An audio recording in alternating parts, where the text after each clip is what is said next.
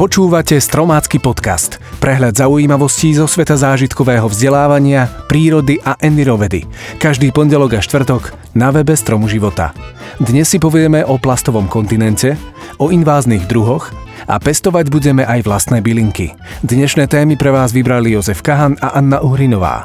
Ja som Marek Koleno. Začali by sme netradične vtipom. Predávač v obchode s rybami sa pýta zákazníka – Potrebujete aj tašku? Zákazník len pokrúti hlavou. Netreba, väčšinou nájdem nejakú igelitku priamo vo vnútri ryby. Ani vám nie je do smiechu? Do oceánov sa ako odpad dostane ročne približne 8 miliónov tón plastu. Na kus plastu dnes narazíte v Mariánskej priekope, ale aj na opustenom ostrove. Až 57% plastového odpadu pláva v severnej časti Tichého oceánu. Práve tu sa nachádza veľká tichomorská odpadová škvrna.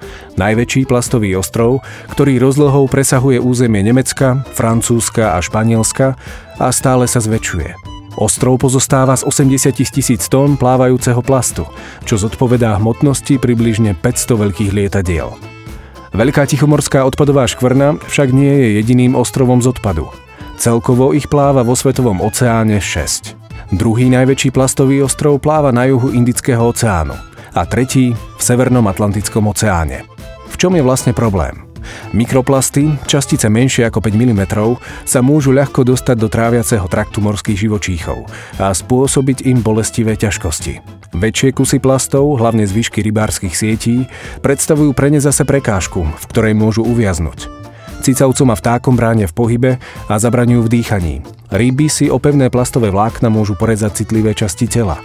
A pre menej obratné druhy zvierat, ako sú napríklad morské korytnačky, predstavujú siete takmer istú smrť.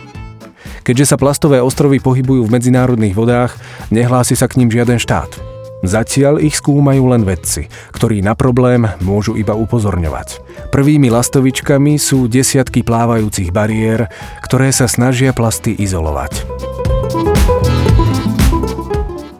Nepôvodné druhy rastlín alebo živočíchov, pochádzajúce najčastejšie z Ameriky alebo Ázie, sa môžu stať veľmi ľahko inváznymi. Častokrát totiž nemajú u nás prirodzeného nepriateľa, alebo v prípade rastlín ich vysoký reprodukčný potenciál spôsobuje rýchle obsadzovanie nových plôch.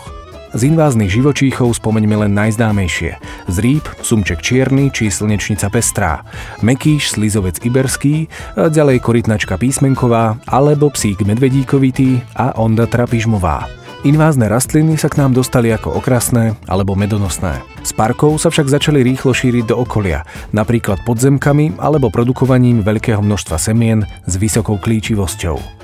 Viaceré z týchto druhov v súčasnosti tvoria rozsiahle porasty, najčastejšie po prívodných tokoch, cestách, železniciach alebo na opustených priestranstvách. V prípade ich masového rozšírenia vytlačia pôvodné druhy rastlín a tým významne zmenia charakter daného územia.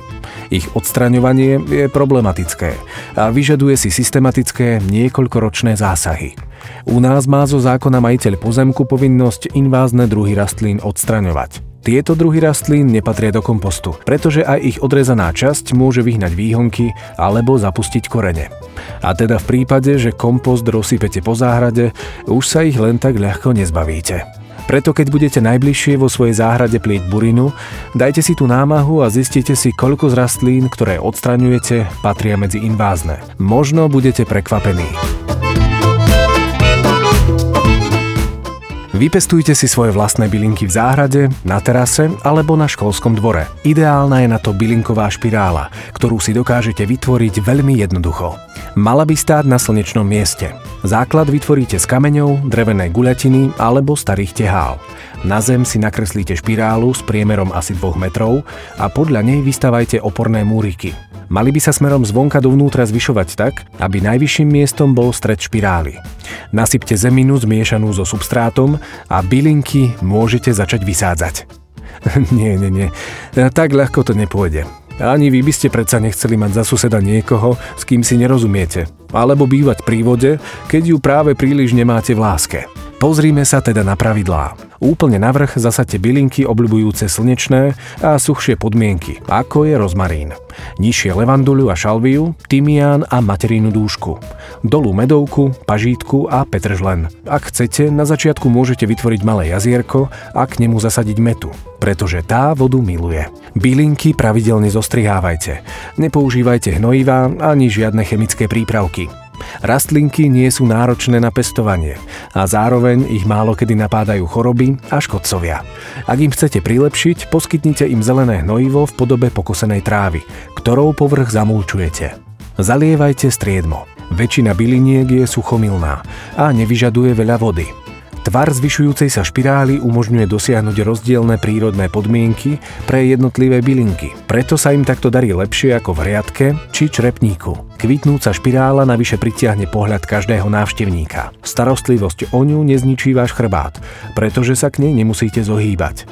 Vašou najdôležitejšou úlohou sa tak stane konzumovať, sušiť a zužitkovávať vašu úrodu. S Marekom na kolene. Jednoduché tipy a triky. Počas slnečných dní nás najlepšie osviežia domáce limonády. Máte svoj osvedčený recept?